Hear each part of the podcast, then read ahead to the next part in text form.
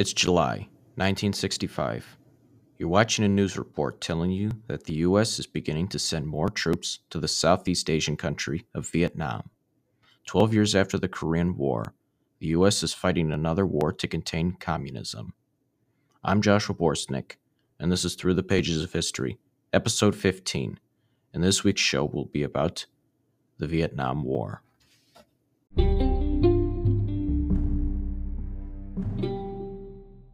When U.S. Marines first began arriving at Da Nang in March of 1965, they quickly began running into two major problems. The first problem was that the thick jungle foliage made it impossible for them to use tanks and other armored vehicles, as well as the jungle providing adequate cover for the communist guerrillas, the Viet Cong, to hide and set booby traps. In response to this, the U.S. began to use an aerial herbicide known as Agent Orange from 1965 till 1971 resulting in the deforestation of 20 million acres. Contained a, a chemical agent known as dioxin that contaminated the soil for decades. Another side effect of Agent Orange was an increased rate of cancer and birth defects in the local population, as well as those who were directly exposed, including an estimated 2.8 million service members. Another problem was that the NVA and the Viet Cong were able to move people and supplies freely from North Vietnam to South Vietnam via the Ho Chi Minh Trail that ran from Hanoi to Saigon through Laos and Cambodia. This had become an increasing problem with the North Vietnamese army and Viet Cong guerrillas being able to move north and south without detection. And so, of March of 1965, the U.S. began Operation Rolling Thunder, a series of strategic bombing runs in order to destroy NVA supply lines. Then, in August of 1964, the destroyer, USS Maddox, while carrying out a signal oper- operations patrol in the Gulf of Tonkin, was approached by three torpedo boats from the North Vietnamese Navy. When the Maddox responded by firing a warning shot at the torpedo boats, they responded by firing torpedoes at the Maddox. And in an ensuing incident, an aircraft from the USS Ticonderoga was damaged but not before damaging three torpedo boats, killing four NVN sailors and wounding six more. The Maddox, however, returned unscathed, with the exception of one bullet hole from a North Vietnamese machine gun round. Then on August 3rd, the USS Turner Joy joined the Maddox and two other destroyers to continue a DeSoto mission that the Maddox was conducting when she came under fire. And then on August 4th, the ships opened fire on a radar return that they perceived by communications intercepts, which the U.S. forces claimed that an attack was imminent.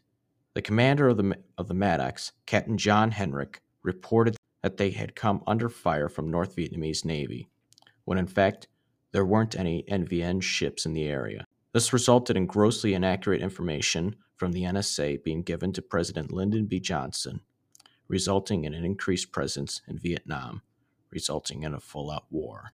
Then in January of 1968, during a temporary ceasefire agreement between the North Vietnamese Army and the Army of the Republic of Vietnam, in observance of the Lunar New Year, or Tet, the NVA, alongside Viet Cong guerrillas, launched a series of attacks on various targets in South Vietnam, including South Vietnamese Army bases as well as U.S. bases.